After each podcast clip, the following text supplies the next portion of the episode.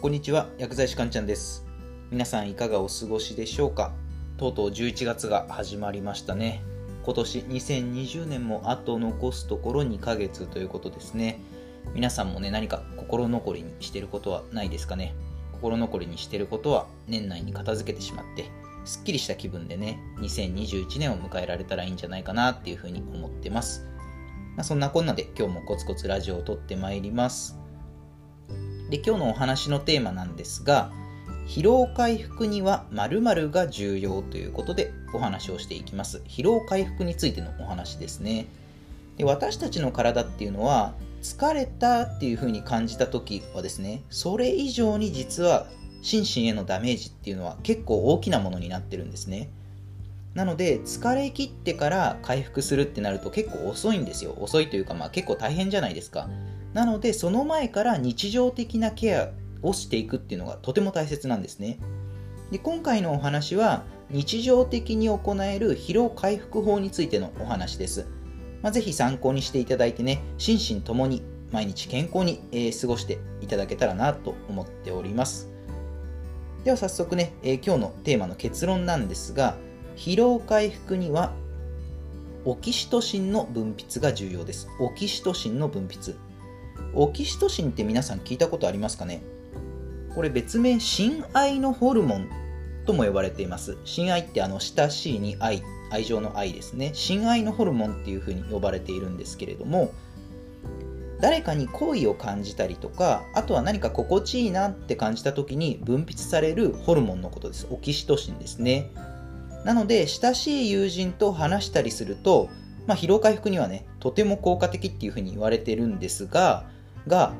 気分よく感じている時間っていうのは5分以上続かないと、このオキシトシンっていうのは分泌されないんですよね。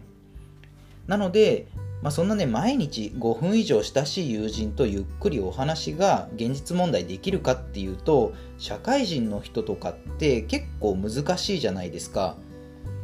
じゃあどうしていけばいいのかっていうことなんですけれどもこれアクションプランがですね自然の音を聞くです。自然の音を聞く、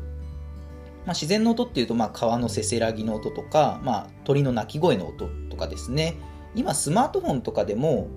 まあ、手軽に聞けるじゃないですか。そういった自然の音を聞くっていうのがオキシトシンの分泌をすごい助けてくれるんですよね。でこれある研究のお話になるんですけれども屋久島とかあとハワイのカウアイ島で構成されたヒーリング音を被験者に聞かせてみたところあ実験に参加した被験者ですね。被験者に聞かせてみたところ10分でオキシトシンとセロトニンが増えてですね。あセロトニンっていうのは、まあ、別名幸せホルモンなんかとも呼ばれてますけどその10分でオキシトシンとセロトニンが増えて逆にストレスホルモンって呼ばれているコルチゾールは減ったんですよね。これすごいですよね。まあこれだけでもすごいんですけど、この実験のね、さらに面白いところがですね、これに加えて、被験者がですね、耳栓をして、その上からさらにヘッドホンをつけた状態で、また自然の音を聞いてもらったんですよ。まあ理屈上、何も聞こえない状態ですよね。耳栓をしてその上からヘッドホンをつけるわけですから、全く何も聞こえないはずの状態で自然の音を流したところそれでもオキシトシンが増加したんですよ。これすごくないですか？全く聞こえてないはずなのに自然の音を流したらオキシトシンが増加したんですよね。そうこれもしかしたら肌で音を感じてるかもしれないっていうふうに、まあ、そういった見解があるんですよね、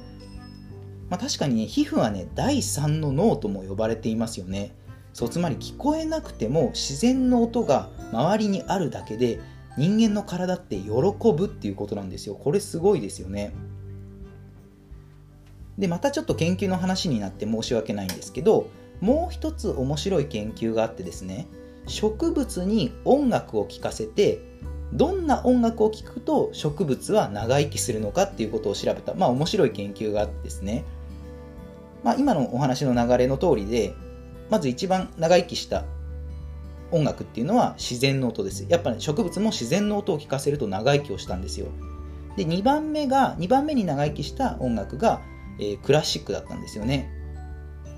で、これが長生きする音楽のトップ2だったんですけど、じゃあ逆に一番